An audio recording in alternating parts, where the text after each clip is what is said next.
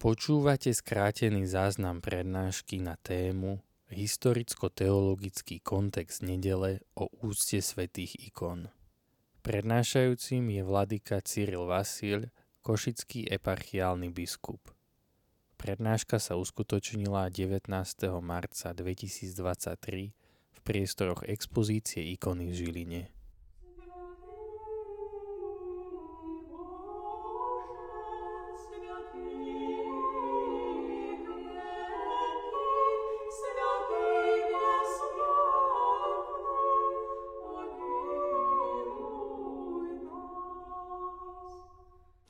Dovolte mi teda, aby som ešte raz poďakoval za možnosť byť tu s vami v týchto priestoroch, o ktorých som doteraz len počul alebo videl na internete, ale nemal možnosť ich osobne navštíviť. E, ďakujem za pozvanie aj za to, že mi bolo umožnené vybrať si viac menej tému podľa vlastnej chuti a výberu a preto som si vybral tému, ktorá istým spôsobom je spojiteľná práve s priestorom, v ktorom sa nachádzame v tejto galérii ikon, ale súčasne, ktorá má aj spojitosť s liturgickým obdobím, v ktorom žijeme, e, s obdobím Veľkého pôstu.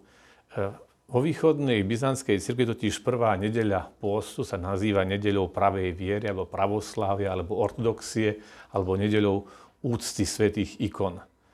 A vlastne tento názov tejto nedele už je od 11,5 storočí, presnejšie od roku 840 3 na prvú pôstnu nedeľu, nedeľu a súvisí s obdobím, ktoré nazývame v dejinách cirkvi obdobím ikonoklazmu alebo ikonoborectva. Ikonoklazmus, teda boj proti úcte posvetných obrazov, stiažoval náboženský aj politický život Byzancie prakticky počas 120 rokov. Začal ho císar Lev III z Izaurskej dynastie v roku 726 a najväčšiu silu dosiahol za panovania jeho syna Konštantina V., ktorý od roku 763 naozaj viedol skutočné krvavé prenasledovanie všetkých uctievačov ikon. A zmena tejto vládnej politiky nastala až za cisárovnej Ireny, ktorá vládla na miesto maloletého syna Konštantina VI. Jej zásluhou bol v roku 787 zvolaný do Nicei ekumenický koncil, známy dnes ako druhý ekumenický koncil nicejský, na ktorom bola teologicky zdôvodnená oprávnenosť úcty ikon a bol odobrený aj praktický kult ikon. Toto vlastne je jadrom a odkazom tejto nedele aj mojej prednášky. Ale začneme teda trošku od začiatku. Ikona je syntézou umenia a teológie a je jedným z charakteristických znakov kresťanského východu. Jej korene siahajú do prvého tisícročia, kedy sa formovala po umeleckej aj teologickej stránke.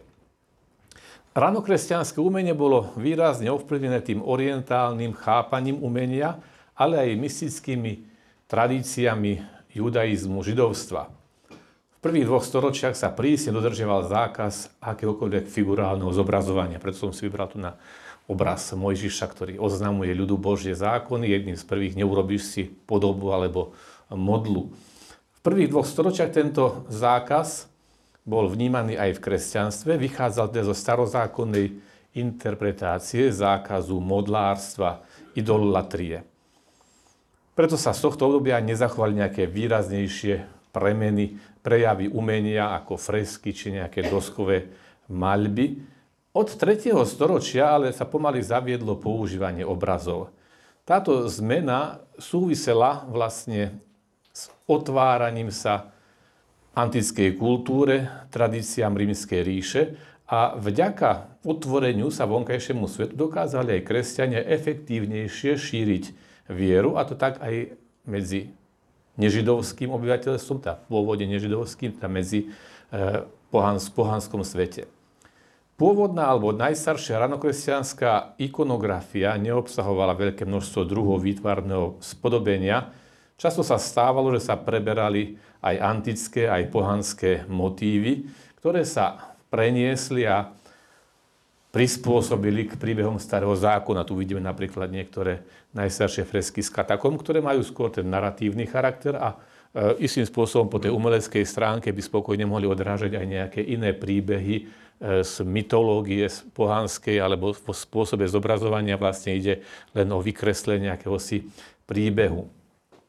Po oficiálnom uznaní kresťanstva cisárom Konštantinom v roku 313 sa kresťanom otvorili nové možnosti a Kristovo božstvo sa stalo vlastne ústrednou témou teológie a v zásade i umenia.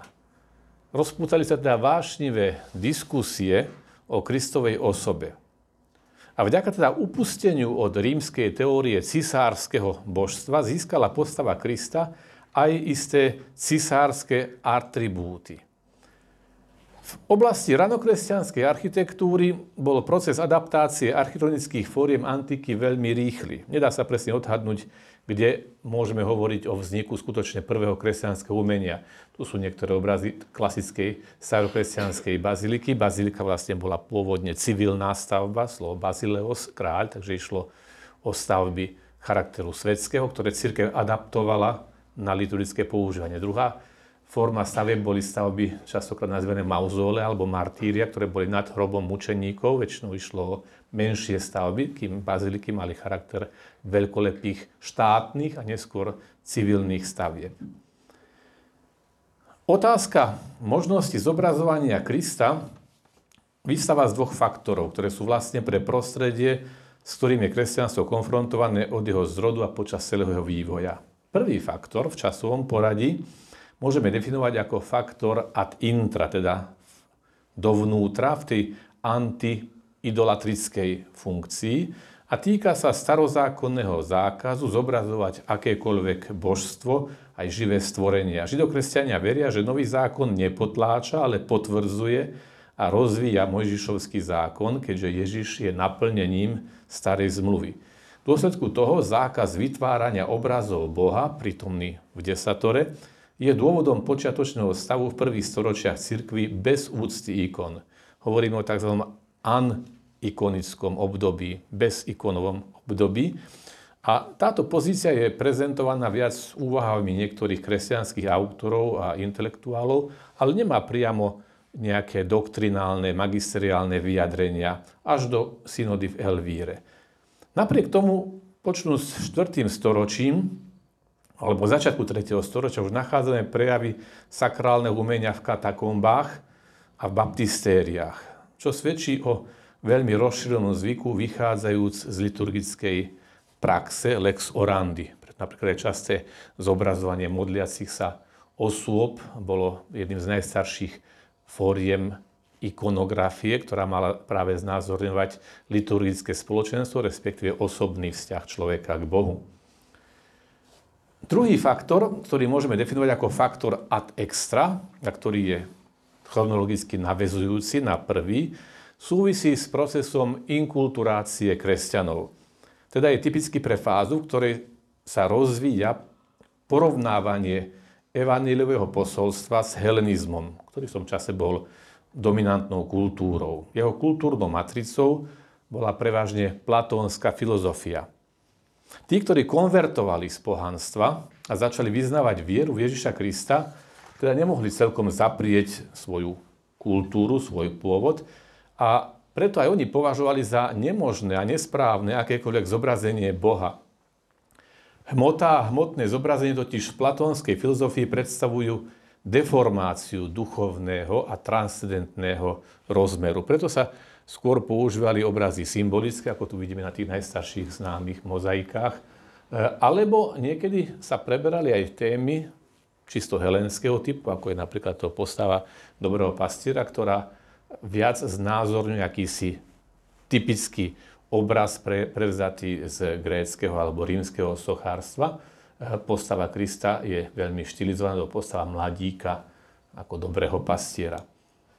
Vzhľad na to, čo bolo teraz povedané, je možné sa pýtať, aké sú dôsledky, ktoré vyplývajú z tejto konfrontácie v cirkvi, teda ad intra a ad extra. Z historicko-umeleckého hľadiska po prvej tej bezikonickej, anikonickej fáze prvých dvoch storočí, teda nasleduje druhá fáza, ktorú môžeme nazvať ikonofilskou, ikonofília, teda láska k ikonám. To je po to tretie storočie a potom to tretie obdobie, 4. až 5., v ktorom už dojde k zrodu ikonického umenia, ktoré sa ale presadí definitívne až neskôr, v 6. storočí, kedy sa kult obrazov prakticky rozšíril všade takmer bez prekážok. To prvé aj druhé obdobie sú obdobiami, ktoré prebiehajú ešte v časoch prenasledovania kresťanov, ale aj v tomto prostredí sa rodí a šíri samostatné kresťanské umenie, ktoré pritom vychádza z predchádzajúcich umeleckých a kultúrnych modelov. Tretie obdobie už prebieha v čase, keď sa musí táto umelecká produkcia konfrontovať aj s teologickou reflexiou církvy. Preto sa úvaha o spôsobe zobrazovania Krista dostala do záujmu celej církvy, do teológie, na aj oficiálnej, aj na individuálnej úrovni. Kým církev na západe sa rozhodla pre pedagogicko-didaktickú funkciu posvetných obrazov, církev na východe vypracovala systematickú teológiu ikony. Na západe sa bude úloha kresťanského obrazu vnímať skôr ako rozprávačsko metaforicky a bude splňať predovšetkým názorno-didaktickú funkciu, spôsobilú poučiť negramotných a vzdelávať ľudí k nábožnosti a nasledovaniu e, života a príkladu svetých. Z tohto dôvodu teda bude západnej církvi kresťanský obraz legitimizovaný bez mnohých konfliktov, keďže bude splňať predovšetkým funkciu pomôcky pri šírení samotnej podstaty kresťanstva. Slovo Biblia pauperum, teda rozprávaná, prerozprávaná Biblia do obrázkov, mala katechetickú, e, katechetický rozmer. Svetý Gregor napríklad veľký hovorí, že obraz je určený tým, ktorí nemajú nástroj, aby sa ku kresťanskému posolstvu dostali prostredníctvom slova. Tento svätý pápež v roku 600 ostro vystúpil proti obrazoboreckým rozhodnutiam, ktoré vykonal biskup Serenus z Marsej. Pápež mu písal, my si myslíme, že tieto obrazy by sa nemali ničiť. V skutočnosti maľovanie sa používa v kostoloch, pretože negramotní, aspoň pozerajúc sa na steny, aby čítali to, čo nie sú schopní rozlúštiť v knihách. Na východe však táto realisticko-symbolická Koncepcia obrazu Krista je spracovaná východnou teológiou, v ktorej je obraz akoby oknom do tajomstva. Samotným symbolom spojenia medzi viditeľným a medzi neviditeľným, medzi imanentným a transcendentným. Konštitutívnym princípom kresťanského obrazu na východe je a zostane jeho odhaľujúci charakter, pretože ikona ako obraz nemá nič spoločné s nejakým jednoduchým, viac či menej nápaditým zobrazením nejakej postavy patriacej do kresťanskej histórie alebo predstavivosti, ale namiesto toho sa vníma vždy ako reprezentácia, ktorá mystickým a tajomným spôsobom sprítomňuje to, čo zobrazuje. Takže na základe toho, čo bolo doteraz povedané, je pochopiteľné, prečo práve na východe a nie na západe má aj svoj pôvod polemika o úcte ikon, ktorá sa postupne vyvinula do protikladu medzi dvoma doktrínami. Obrazoborectvom a úctou ikon, medzi teda ikonoklazmou a ikonodúliou. Pokúsme sa teda prehlbiť tému zobrazovania Krista v kontexte doktrinálneho konfliktu medzi obrazoborectvom a ortodoxiou, medzi teda pravou úctou ikon a predložme nejaké argumenty na podporu týchto dvoch pohľadov. Najprv sa budeme zaoberať vznikom a vývojom historicko-teologickej ikonoklastickej obrazoboreckej náuky, ktorej zástancami boli východorímsky cisári Lev III a Konštantín V, ktorí presadzovali ikonoklazmus na územiach východorímskej ríše. A potom si priblížime dogmatické definície týkajúce sa úcty obrazov, a to tak teologické vyjadrenia, ktoré túto úctu podporujú, ako aj obrazobrecké pokusy o zdôvodnenie tejto doktríny, prečo teda neúctievať obrazy, prečo ich nemať. A nakoniec sa priblížime k hlavným teologickým argumentom druhého Nisejského, teda 7. ekumenického koncilu. Odmietanie posvetného obrazu má svoj pôvod už v prvých storočiach církvy. Avšak až v 7. storočí táto otázka explodovala do otvoreného konfliktu. Dôvody nepriateľstva k obrazom vo východnom svete možno vystopovať späť k monofizitizmu, alebo aj k židovskému či moslimskému vplyvu. Tu nás aj názory odborníkov rozchádzajú. Pretože na jednej strane, áno, vieme, že ani islam, ani židovstvo nezobrazujú posvetné postavy, ale nemôžeme ich považovať za antiikonické alebo obrazoborecké, skôr za anikonické, bez ikon, ale neboja, nebroja priamo proti existencii obrazov v iných kultúrach alebo náboženstvách. Skutočné príčiny odporu voči výrobe a uctievaniu svätých obrazov nachádzame principiálne v rozhodnutiach byzantských východorímskych cisárov Leva III. a Konštantina V. Samotným cisárským aktom ešte predchádzala polemika medzi patriarchom konštantopolským Germánom a nakolejským biskupom Konštantínom. Tento posledne menovaný popieral úctu obrazov a úctu svetých, pretože v tom cítil pozostatky politeizmu, mnohobožstva.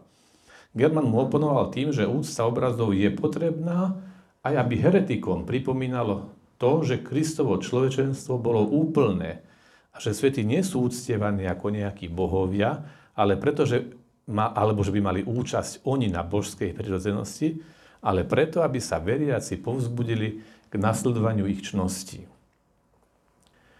V roku 726 tento pán, byzantský cisár Lev III. Izaurský, dal odstrániť mozaiku s obrazom Krista, ktorá sa týčila na chalke, teda na bronzových dverách hlavného vchodu cisárskeho paláca v Konštantínopole. Na jej miesto dal osadiť kríž, ktorý sa stal symbolom ikonoklastickej politiky.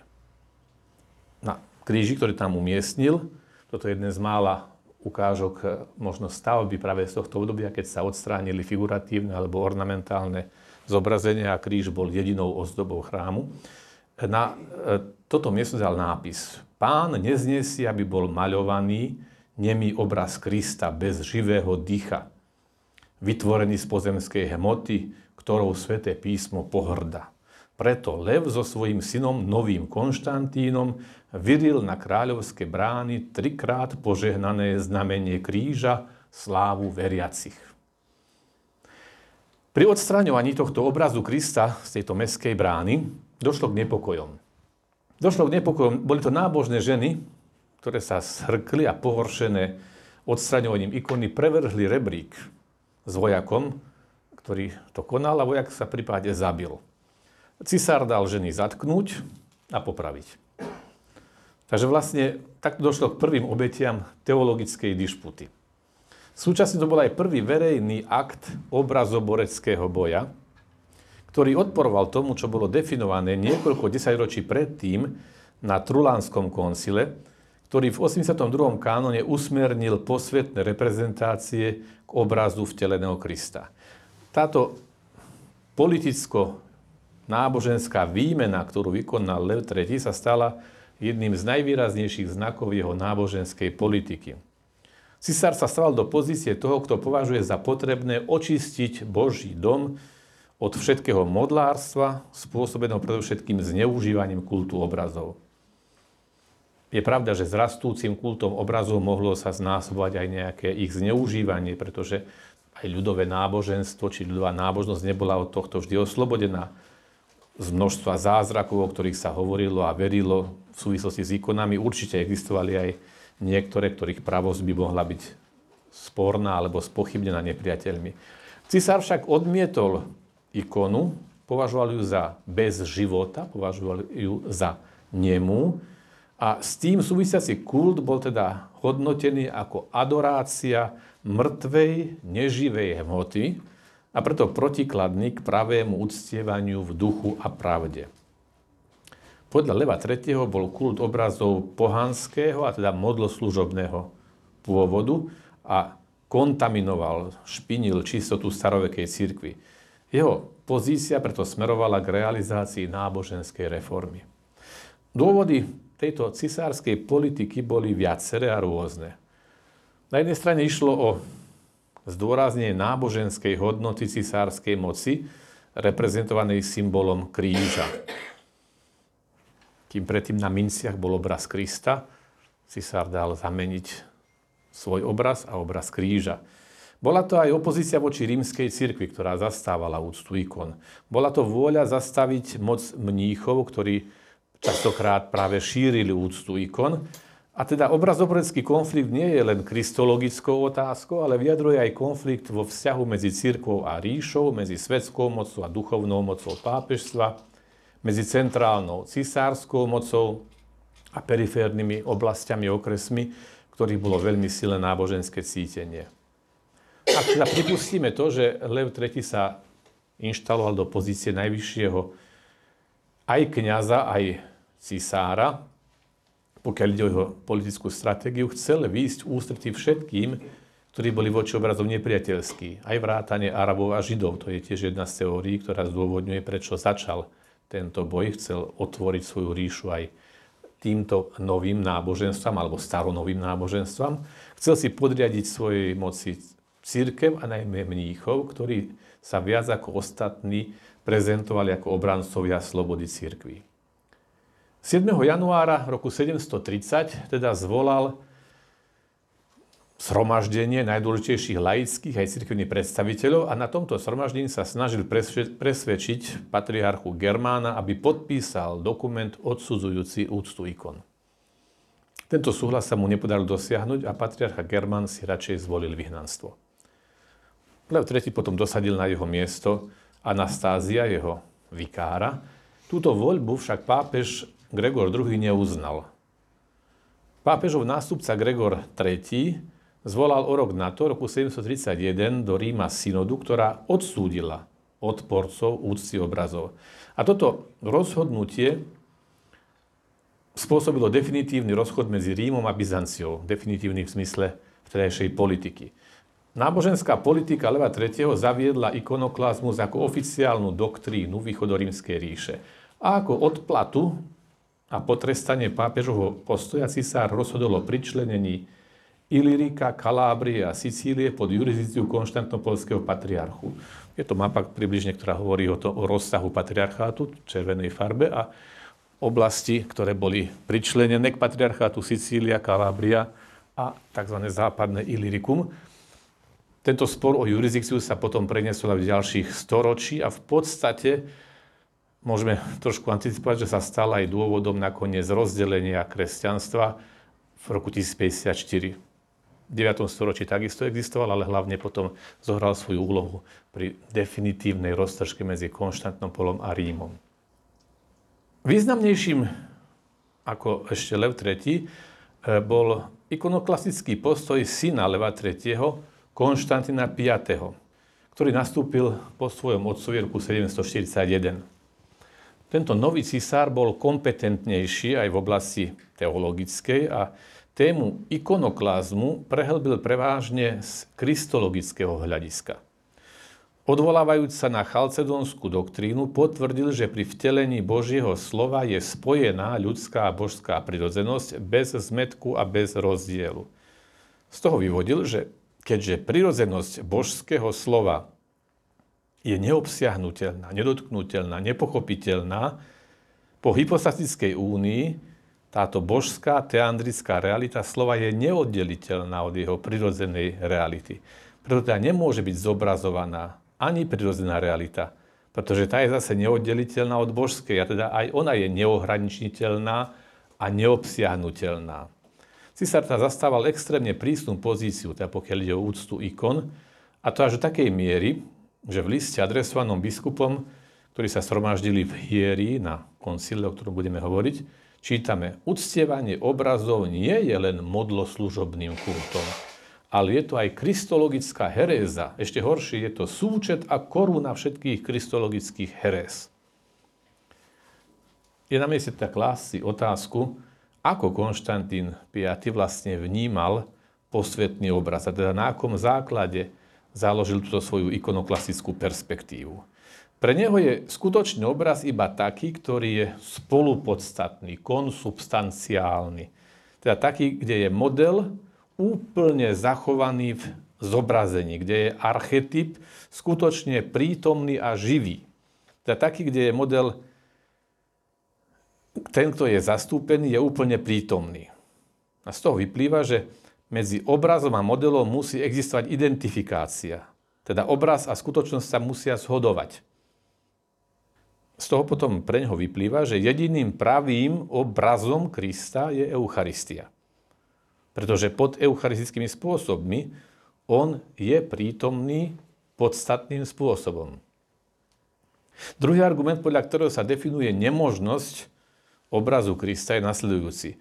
Obraz v skutočnosti musí byť spolu podstatný s pôvodným modelom, tak to uvažuje, vzhľadom na ktorý však existuje nekonečná vzdialenosť, čím sa demonstruje, že neexistuje žiaden vzťah medzi duchovným rozmerom modelu a materiálnym rozmerom ikony. Ikona je preto nemožná, bezbožná, falošná a v konečnom dôsledku modlárska. Opäť Konštantín V mal túto platónskú filozofickú koncepciu obrazu, podľa ktorej obraz je prejavom len nižšej skutočnosti, je odrazom reality, je narušeným tieňom a slabým odrazom pôvodného modelu. A preto teda nie je možné materiálnymi farbami zachytiť božskú formu vteleného slova. Takže môžeme povedať, že Konštantín V posunul túto výkladovú hermeneutickú os od ikonológie k dogmatike. Čím chcel dať aj obrazoborectvu pevný dogmatický základ.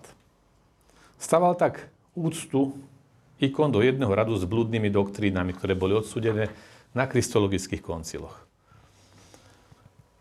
Cisár teda interpretoval chalcedónsky dogmatický vzorec na jednej strane potvrdil hypostatické spojenie, ktoré vychádzajú z dvoch prirodzeností, ale nie v dvoch prirodzenostiach. A na druhej strane do takej miery počiarkol pojem achoristos, teda bez oddelenia dvoch prirodzeností, že už nebral do úvahy ani pojem ich rozlíšenia. Sú to také veľmi subtilné teologické termíny, ktoré vychádzajú práve z chalcedónskej definície kristologickej. V skutočnosti je to niečo, že bez oddelenia neznamená bez, bez možnosti odlíšenia, bez rozdielu. Cisár sa teda snažil demonstrovať teologickú nemožnosť zobraziť Krista bez toho, aby sa tým odporovalo dogme Chalcedonského koncilu. Vychádzal z axiomy, že skutočný obraz musí byť shodný s jeho modelom. A keďže jediná osoba Krista je neoddeliteľná od dvoch prirodzeností, ktoré nie sú od seba oddeliteľné, z toho vyplýva, že obrazy božskej prirodzenosti nie je možné vyrábať, pretože táto prirodzenosť nie je reprezentovateľná, je duchovná a nemá materiálnu formu. Tá reflexia Konštantná 5. spolu s neustálým odkazom na tradíciu tvorila doktrinálny základ koncilu, ktorý sa zišiel v Hierie mestečku, tento koncil ale nebral do úvahy reflexiu a ikonofilné definície predchádzajúceho Trulánskeho koncilu. Povedzme si niečo o tomto Trulánskom koncile. V rokoch 553 a v roku 680 sa konali v Konštantnopole dva koncily, ktoré sa zaoberali najmä dogmatickými otázkami, ale uzatvorili sa bez vyriešenia niektorých disciplinárnych problémov a na ich doriešenie tam bol zvolaný v roku 692 koncil nazývaný Trulánsky. Trulo znamená kopula, e, bol teda v chráme, ktorý mal kopulu pod Trulom a niekedy sa nazýva aj 5. 6. koncil, pretože vlastne spája v sebe uzávery a doplnenia 5. a 6. ekumenického koncilu. Nachádzame sa v období, v ktorom sa církev už z teologického hľadiska stabilizovala, boli už doriešené zásadné trojičné aj kristologické koncily, na ktorých boli umlčané doktríny heretikov, ktoré sa vyvinuli v priebehu storočí. A pravoverné učenie o úcte obrazov bolo formulované na Trulánskom koncile s tým, že vlastne vyjadrovalo potrebu cirkvi objasniť aj teologický, aj liturgický význam obrazov. Máme tam tri kánony, ktoré hovoria práve o ikono grafií. Zvlášť dôležitý je kanon 82, ale sú aj ďalšie, 73 a kanon 100. Jeden odkazuje na kríž a druhý na pohanské obrazy. Ten kanon 73 napríklad zakazoval dávať kríž na zem, na podlahu ako ornament, aby sa po ňom nešliapalo. Zatiaľ, čo kanon 100 hovorí o odstraňovaní pohanských, nemravných alebo rozptýľujúcich fantáziu vzbudzujúcich obrazov. Ale pre nás je dôležitý kánon 82. Tento kánon hovorí, na niektorých obrazoch je predchodca, teda Jan Krstiteľ, zobrazený v akte ukazovania prstom na baránka, ktorý bol prijatý ako symbol milosti a ako predznačujúca narážka na pravého Boha podľa zákona, Krista nášho Boha. Aj keď si bezvýhradne ctíme postavy a tiene ako symboly pravdy a znakov, ktorú nám klade pred oči církev, Uprednostňujeme milosť a pravdu, prijímajúc túto pravdu ako naplnenie zákona. V dôsledku toho sme rozhodli, aby toto naplnenie bolo predložené všetkým pred zrak, a to tak, že ten, ktorý sňal hriechy sveta, Kristus náš Boh, by mal byť znázornený na ikonách v jeho ľudskej podobe. Antropinon charaktera po grecky. Namiesto toho starého baránka. Z toho chápeme vznešenú pokoru Boha slova, a sme podnecovaní spomienke na jeho prebývanie v tele, na jeho utrpenie, na jeho spásnúcu smrť a vykúpenie, ktoré priniesol svetu. Takže častokrát sa používalo symbolické alebo alegorické zobrazovanie paránka ako obrazu Krista. Tento kánon do 72. Teda čo nám hovorí?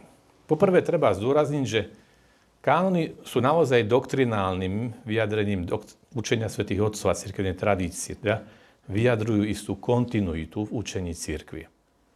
Navyše sa tu prvýkrát formuluje základný princíp samotného obsahu a charakteru sakrálneho umenia. V prvej časti tohto kánonu konciloví otcovia chcú potlačiť starozákonné symboly napriek ich hodnote v umení raného kresťanstva, keďže ich prefiguratívny obsah sa stal skutočnosťou vo vtelení, bolo potrebné nasmerovať veriacich k pravde, ktorú církev nielen ohlasuje slovami, ale prejavuje aj cez obraz osoby Ježiša Krista, vteleného slova, prítomného v dejinách, o ktorých svedčia apoštoli. Takže jednota slovo a obraz, počúvanie a videnie, ktoré odráža osobnú jednotu vteleného, tak stáva platným nástrojom na vypracovanie dogmatických a apologetických argumentov. Po druhé, tento koncil chcel formulovať dogmatický princíp, ktorý je základom ikony. Bude to práve tento bod, ktorý bude sa opakovať pri reflexii obhajcov ikon počas obrazoboreckého obdobia. Na koniec tej poslednej časti kánonu koncil vysvetľuje prechod od posvetného obrazu k ikone. Musí ukázať ľudskú tvár vteleného Boha, historickú tvár Ježiša Krista. Teda obsah posvetného obrazu nesmie byť obmedzený na reprezentáciu pána ako každého iného človeka, keďže on je Boho človek. Takže obyčajný obraz, aj ak nám môže pripomenúť jeho život, nemôže nám ukázať jeho slávu. Aby bol obraz skutočne ikonou, je potrebné viac ako reprezentácia historickej skutočnosti. Je potrebné, aby okrem kenózy, teda poníženia vo vtelení, bolo viditeľné aj vyvýšenie slova Božieho. Okrem teandrického tajomstva sa má kontemplovať aj soteriologické tajomstvo, ikonograficky ukazujúc pravdivý zmysel tohto posolstva, ktoré Tertulian nazval tou skratkou Caro Cardo Salutis, teda telo sa stalo prostriedkom spásy. Veľmi zjednodušene povedané, hľadiac na ďalšie dejiny umenia, na východe nikdy nenájdeme spôsob zobrazovania Krista alebo posvetných scén, ako si vývoj umeleckého vnímania, ako môžeme vnímať v západnom umení. Gotika, renesancia, baroko, kde sa Kristus zobrazuje realisticky. Navštívenie Márie Marty, rozprávanie s apoštolmi, približuje sa obliekaním dobovým reáliám v baroku alebo v rokoku je znázorňovanie v bežných akoby životných scénach. Toto je pre ikonografiu prakticky nepriateľné alebo nepochopiteľné. Kristus musí byť stále znázornený, áno, vo fyzickej podobe, ale stále zdôrazňujúci práve túto väčšnosť prítomného Božieho slova, ktoré na seba vzalo telo. Teda, aby bol posvetný obraz ikonov, musí byť schopný prenášať pravoverné učenie skrze tajomstvo človeka, prejavujúca jeho silou, mocou, exúziou, jeho bytím pre druhých, jeho vzťahom s Bohom Otcom, jeho slovami a skutkami. Nevyhnutnou podmienkou na to, aby sa ikona stala odhaľujúcim obrazom, teda hraničnou čiarou pre intelekt viery, pokiaľ ide o náboženskú skúsenosť, je symbolický jazyk. Jediný vhodný na opätovné zahálenie v tom dynamickom prejave a zatajení duchovnej skutočnosti historickej udalosti. V súhrne možno povedať, že dôležitosť kánonu 82 spočíva v tom, že predchádzajúc, prechádzajúc od alegorickej prezentácie Krista, baránok, na jeho ľudský obraz, zvýrazňuje realitu a pravdivosť vtelenia. Obraz Krista sa stáva teda vyjadrením a pripomenutím tajomstva vteleného slova a celej ekonomie spásy vtelenia. Kanony Trulanského koncilu však nikdy neboli formálne prijaté rímskou církvou ako súčasť uzáverov akýchsi koncilových dokumentov, aj keď v praxi neskôr tieto kanony vstúpili do kanonických zbierok. Dôležité je pre nás to, že tento kánon, ako aj iné kánony, bude v skutočnosti citovaný aj na druhom Nisejskom koncile, ktorý bol oficiálne uznaný aj rímskou církvou ako všeobecný ekumenický. Medzi sa ale odohral koncil v Hierii. Konštantín V, prezývaný Koprino, Kopronimos, čo nebudeme radšej prekladať, aby sme nepohoršili, ale bola to nie celkom pekná nadávka, ktorú mu e, jeho súčasníci dali. Posilnený teda svojimi obrazoboreckými myšlienkami zvolal v roku 754 od februára do augusta koncil v cisárskom paláci v Hierii, nedaleko Chalcedónu, na ktorom sa zúčastnilo 380, 338 biskupov. Ale neboli tam prítomní žiadni legáti z Ríma, ani zástupcovia ostatných východných patriarchov. Na tomto koncile došlo k najvýraznejšiemu potvrdeniu obrazu boreckého hnutia. Biskupy, zakladajúci na spisoch cisára, ktorý sa inštaloval na teológa, a chopiac sa teda aj niektorých TS Eusebia Cezárej, prednesených v liste cisárovnej Konštancii, sa vyjadrili v tom zmysle, že Krista nemôžno zobrazovať bez toho, aby sa upadl do herezy monofizitizmu alebo nestoriánstva. Odsudzujúc vytváranie a uctievanie obrazov, považovali obraz Krista za kristologickú herézu a potvrdili ikonoklazmus ako oficiálne účenie východnej církvy. Tvrdili pritom, že až do 7. storočia, do roku 681, bolo všetko v poriadku, potom církev upadla do modlárstva a teraz vlastne sa opäť nastavuje, reštauruje práva viera. Tento koncil totiž učil, že keď maľujete obraz Krista, nemôžete zobrazovať buď len jeho ľudskosť, oddelujúcu od božstva, alebo spolu ľudskú prirodzenosť a božskú prirodzenosť, pretože v prvom prípade budete nestorián, v druhom prípade budete monofizita. Pre biskupov z hiery pri obraze nie je žiadnym, žiadnym možným spôsobom vytvoriť vzťah medzi materiálnym a duchovným. Preto nakoniec slávnostne uzatvorili, nech je prekliatý ten, kto sa snaží uchopiť materiálnymi farbami božský tvar, charaktera, vteleného slova Božieho, namiesto toho, aby úplne uctieval v srdci očami ducha toho, ktorý sedí na tróne slávy, po pravici Otca, žiarivejšie ako slnko. Pri týchto argumentoch sa snažili vždy obhájiť aj tradíciou a našli v spisoch cirkevných otcov aj nejaké vyjadrenia, ktoré sa dajú vysvetľovať viacerými spôsobmi. Napríklad Epifanius Siperský hovorí takto. Pamätajte, milované deti, nenoste obrazy do kostolov ani na cintoriny svetých, ale skrze pamäť majte Boha vždy vo svojom srdci, nie však v obyčajnom dome. Kresťan sa nemá nechať rozptýľovať pohľadmi očí a túlaním sa mysle.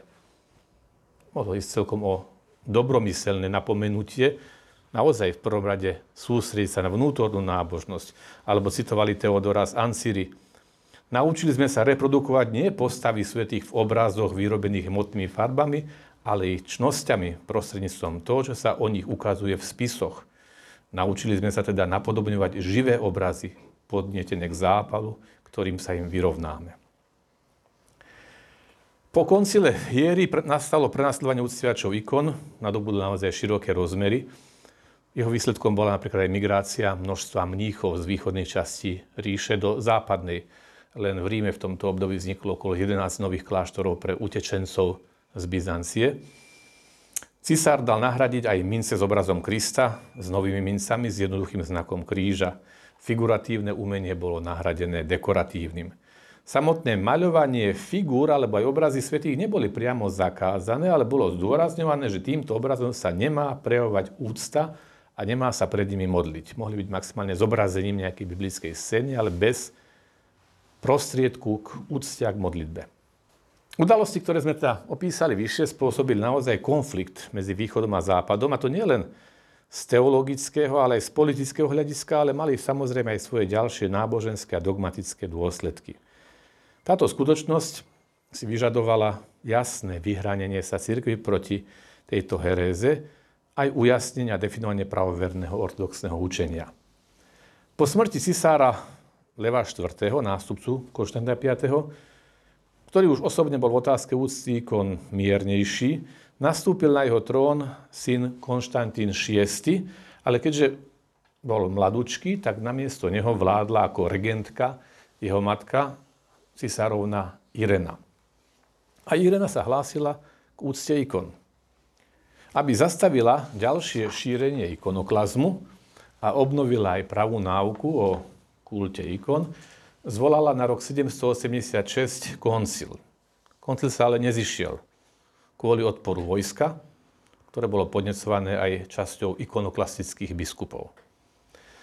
Zvolanie sa podarilo až o rok na to, keď sa Irene podarilo zhromažiť pravoverných biskupov, keď odstránila predtým niektorých oponentov, do mesta Nícej, aby na konci leta boli vysvetlené dôvody dogmatickej oprávnenosti úcty k obrazom, vychádzajúc pritom z dogmy o vtelení. A tak sa Nícea stala miestom 7. ekumenického koncilu. Ide pritom o posledný kristologický koncil a v skutočnosti o posledný koncil, ktorý uznávajú aj východné pravoslávne cirkvy ako ekumenický koncil. Koncilové jednania prebiehali od septembra do októbra roku 787, 24. a 23. na jeden mesiac. Zúčastnil sa na nich 365 biskupov, dvaja pápežskí legáti, arcikňaz Peter z chrámu Sv. Petra, Peter z opát kláštora svätého Sábu, mnísi Ján a Tomáš, ktoré zastupovali východné patriarchálne stolice, Patricius Petronas a vojenský logotet Ján, takže prítomnosť aj civilnej spoločnosti, ba aj vojska, a významný počet mníchov, igumenov a archimandritov. Konštantopolský patriarcha Tarázius bol poverený vedením koncilu ako jeho predsedajúci. Na prvom sedení po vypočutí vyznania viery a vyhlásenia o odmietnutí hierijského koncilu sa koncil rozhodol pridať späť k príjmaniu aj tých biskupov, ktorí ten koncil viedli a znovu ich začleniť do biskupskej dôstojnosti. Takže prvý krok bol zmierenie s tými, ktorí predtým podľahli cisárskému tlaku. Komplikovanejšie bolo postavenie tých siedmých biskupov, ktorí ešte rok predtým znemožnili zvolanie koncilu, ale nakoniec Sarazius hľadal akýsi kompromis a došlo sa aj k tomu, že boli zmierení a prijatí, pretože sa diskutovalo o tom, či ich možno prijať, keď medzi tým vysviacali nových kňazov a biskupov, či ich vysviacky sú platné alebo len nedovolené. Na druhom zasadnutí boli prečítané listy pápeža Hadriana I., adresované pápežo, e, cisárovi a patriarchovi Taraziovi. Biskupy sa rozhodli prijať učenie rímskeho biskupa o vyrábaní a uctievaní posvetných obrazov v nadväznosti na tradíciu celej cirkvi. Na treťom zasadnutí sa prečítal synodálny list, ktorý poslal Tarazius tým východným patriarchom, ktorí sa z politických dôvodov nemohli zúčastniť na koncile – Nasledovalo aj vypočutie si ich odpovede a vyhlásenie Jeruzalemského patriarchu Teodora, ktorom bolo potvrdené spoločenstvo s rímskou církvou. Takže sa tu prejavil naozaj naplno ten ekumenický rozmer církvy. Bolo možné skonštatovať, že na konci tretieho zasadnutia v priebehu niekoľkých dní bol dosiahnutý cieľ znovu zjednotenia celej kresťanskej církvy. Na štvrtej sesii koncilu bolo prijaté dôležité vyhlásenie odlišujúce úctu prejavovanú svetým a poklonu, adoráciu patriacu jedine Bohu. Čítame tam, nikoho by nemal uraziť výraz proskinéza. V skutočnosti uctievame svetých ľudí a svetých anielov, ale neadorujeme ich. pokloníš sa pred hospodinom svojim Bohom, hovorí v skutočnosti Mojžiš, a iba jemu samému budeš vzdávať kult. Vidíš, ako bolo k slovám budeš vzdávať kult, latria, latreisis, pridané iba. Nič však nebolo pridané, ak budeš padať na zem, proskynézy, skláňať sa. Takže je dovolené padať na zem, lebo poklona je prejavom cti. V žiadnom prípade však namiesto toho nie je vzdávanie kultu, teda ani modlitby. Ďalej koncil zadefinoval, že je dovolené stvárňovať podobu prevzácneho a životárneho kríža i úctyhodné sveté obrazy, maľujúc farbami, ako i vo forme mozaiky, či tvoriac z akýchkoľvek iných vhodných materiálov, zvlášť v svetých božích chrámoch, na posvetných nádobách a rúchach, na stenách alebo tabuliach, totiž ako obrazy nášho Pána a Boha a Spasiteľa Krista, ako i našej nepoškodenej vládkyne, Svetej Božej rodičky, a úctyhodných anielov a všetkých svetých a požehnaných mužov.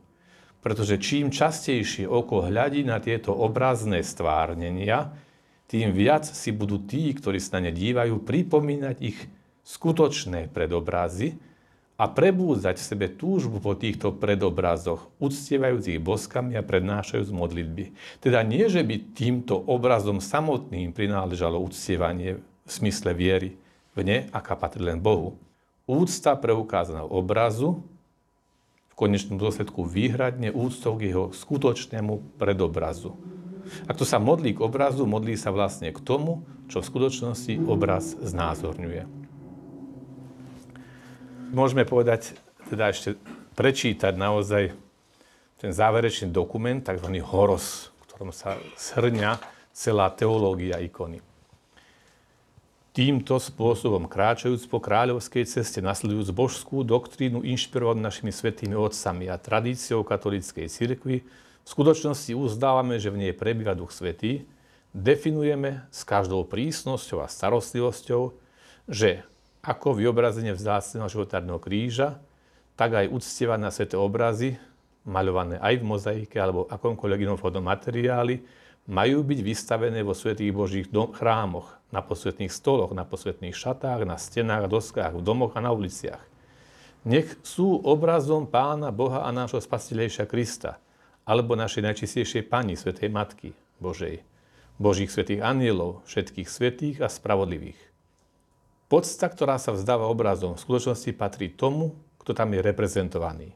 A ktokoľvek uctieva obraz, uctieva realitu toho, kto je v ňom zobrazovaný tak sa posilňuje učenie našich svätých otcov, to je tradícia univerzálnej cirkvi, ktorá prijala evanílium z jedného konca zeme na druhý. Tak sa stávame nasledovníkmi Pavla, ktorý v Kristovi hovoril o božskom kolégiu apoštolských a svätých otcov, zachovávajúc vieru v tradície, ktoré sme prijali. Kto sa odváži myslieť alebo učiť inak, alebo nasledovať bezbožných heretikov, poruší cirkevné tradície alebo vymyslí nové veci, alebo odmietne niečo z toho, čo bolo zverené cirkvi, ako napríklad evanílium, zobrazenie kríža, maľované obrazy alebo sveté relikvie mučeníkov, ktorý si trúfne s prefíkanými podvodmi rozvrátiť niektoré z legitimných tradícií univerzálnej cirkvi, alebo kto bude používať na profánne účely posvetné nádoby alebo aj cihodné kláštory, naredujeme, aby bol zosadený, ak je biskupom alebo klerikom, či je mních, alebo laik je vylúčený z príjmania. Takže tým po teologickej stránke bola celá diskusia uzatvorená. Samozrejme, história je vždy komplikovanejšia ako nejaké čisté administratívno aj dogmatické rozhodnutie, pretože po niekoľkých desaťročiach opäť sa po relatívnom pokoji rozprúdil v náboženskom živote boj proti úste obrazov. Hlavným cieľom útokov boli opäť mnísi cisárovi Teofilovi, ktorý bol posledným zo série obrazoporeckých panovníkov, sa podarilo získať na svoju stranu aj patriarchu Jána. Po Teofilovej smrti roku 842 však jeho manželka Teodora, opäť je to žena, cisárovna, znovu nastolila úctu obrazov. Na stolec ekumenického patriarchu bol zvolený horlivý zástanca úcty svetých obrazov patriarcha Metod a Ján bol zosadený.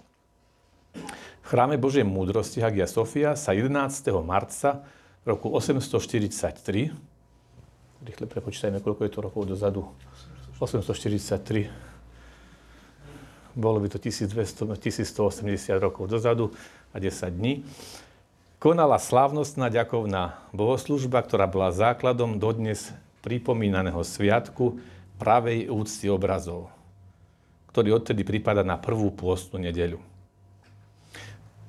A viac než akýkoľvek dlhý rozbor vykresľuje dobovú politickú a cirkevnú situáciu ikona sviatku ortodoxie, zobrazujúca veľkú procesiu z 11. marca roku 843 z Blachernského chrámu do chrámu Božej múdrosti Hagia Sofia. Týchto ikon typograficky, typologicky je viacero, možno je lepšie viditeľná alebo krajšia táto. V strede ikonita vidíme dvoch anielov nesúcich ikonu Bohorodičky Hodigitrie, milostivej ikony z chrámu Odegon, ochránky do mesta Konštantinopol. Najľavo je zobrazená cisárovna Teodora so svojím synom v ľavom rohu dole, Michalom III. Napravo je patriarcha svätý Metod. Na ikone je zobrazený ešte aj patriarcha Tarazius, keďže na jeho žiadosť v roku 787 zvolala predchádzajúca cisárovna Irena II. Nicejský koncil. A teraz by sme už mohli prejsť k celkom k uzáveru, alebo k takej adaptácii trošku, čo z toho má spojitosť priamo aj s našimi cirkevnými dejinami, konkrétne aj našimi slovenskými.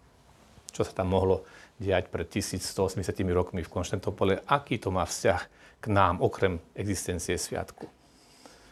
A musíme, keďže sa volám Cyril, tak mám rád svetých Cyrila metoda, tak sa musím vrátiť k tomu, že v tých rokoch už svätý Konštantín pravdepodobne bol.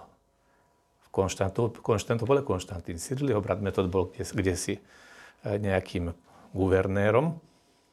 A do, Rím, do Konštantopolu pozval na štúdia rodinný priateľ jeho otca Logotet Teoktist. Logotet Teoktis bola šedá eminencia, veľmi vplyvná postava vtedejšieho cisárskeho dvora, ktorý vlastne bol inšpirátorom aj pre cisárovnú Teodoru. Na tejto ikone však chýba. Prečo? 14 rokov bol poradcom a manipulátorom dvorskej politiky.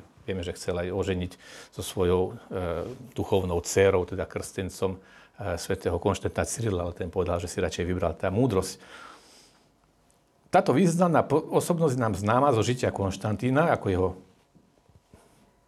ochránca na dvore a podporovateľ začiatočnej fázy jeho kariéry. V tieni, v tieni cisárovnej Teodory, ktorá znovu nastolila zmierenie cirkvou, sa v tejto chvíli ešte skrýva iná postava, ktorá tiež dramaticky ovplyvní život Konštantnopolu aj Ríma. Je to Bardas, je to brat cisárovnej vdovy, ktorý sa postupne votrie do priazne nedospelého cisárskeho syna, mene ktorého Teodora vládla, Michala III. V roku 855, teda 12 rokov po tejto scéne, dosiahol svoje menovanie za Cézara, akoby spolu vládcu.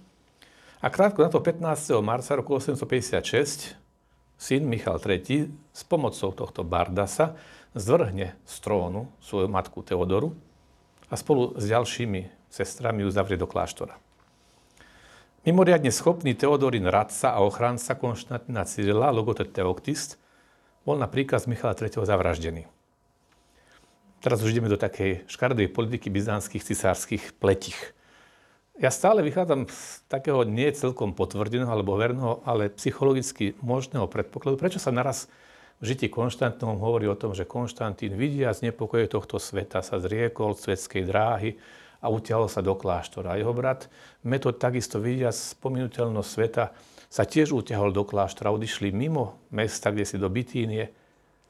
Otázka je, keď im zavraždili ich protektora, neboli oni na ďalšom zozname, nebolo to jednoduchšie sa len utiahnuť k duchovnému životu, kde si ďaleko mimo mesta, vyhýbajúc sa dvorskej politike? Cisár Michal III, ktorého poznáme z celometodických dejín ako vládcu, ktorý prijal vyslancov veľkomoravského kniežaťa Rastislava, ktorý vyslal solúnskych bratov na misiu k našim predkom. Pre nás je Michal III, ten, ktorý k nám vyslal vierozvestvo. V dejinách Byzancie nie je spomínaný ako osoba nejakých výnimočných kvalít, ale skôr nižších morálnych kvalít. kronikách má prezivku opilec. V skutočnosti sa cisár tými štátnymi záležitostiami zaoberal veľmi málo, ponechávajúc ich riadenie najprv na svojho strýka Bardasa, brata jeho matky, a neskôr na svojho nového favorita, Bazila Macedónskeho. Tento Bazil Macedónsky bol fešný, šikovný chlap, ktorý začal ako koniar, jazdec a postupne sa prekľučkoval dvorskou politikou. Tým, že Bardas bol tiež muž nezriadených vášní, preto napríklad mu odmietol patriarcha Ignácius príjmanie na Veľkú noc, keďže žil s nejakou nezletilou svojou milenkou. Ale bol šikovný vládca. Ale tento Michal bol ešte šikovnejší, hoci z iniciatívy Barda sa vzýšli najdôležitejšie rozhodnutia v období panovania Michala III., či už pozitívne, ako je založenie vysokej školy Magnaura, kde študoval aj svätý Konštantín Cyril, aj výťazne ťaženie voči Arabom, kde potom svätý Konštantín Cyril šiel ako vyjednávač diplomatickej misii. S nedozernými a dramatickými negatívnymi následkami bolo napríklad zosadenie patriarchu Ignáca a dosadenie Fócia. Bardasa však v roku 866 zavražil práve tento nový cisárov favorit Bazil Macedónsky. Bol to čisto ambiciózny dobrodruh, vyšvihol sa z jednoduchého koniara do pozície Michalovho priateľa, dokonca potom, aby sa nehovorilo zle o ich priateľstve, tak si vzal za manželku aj Michalovú milenku, aby bolo všetko usporiadané. Najprv zavraždil Bardasa, s tým, že si to nechal odobriť cisárom v roku 866.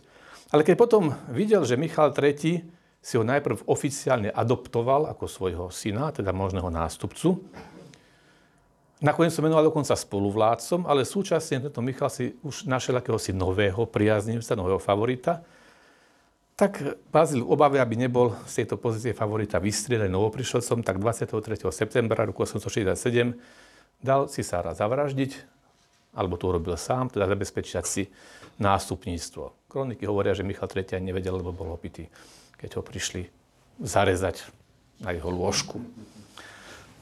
Preto, aby sme nemali predstavu celkom len o posvetných a veľkolepých a nádherných situáciách cisárskeho dvora. Pri opise histórie týchto dávnych udalostí by možno niekto mohol namietať, že nestýkajú sa našej cirkvi, že nepatria do našich dejín. Ale práve na pozadí týchto tragických a teologických a politických sporov sa vlastne odohrávala aj prvá časť misie solúnskych bratov svetov Cyrila Metoda medzi našimi predkami.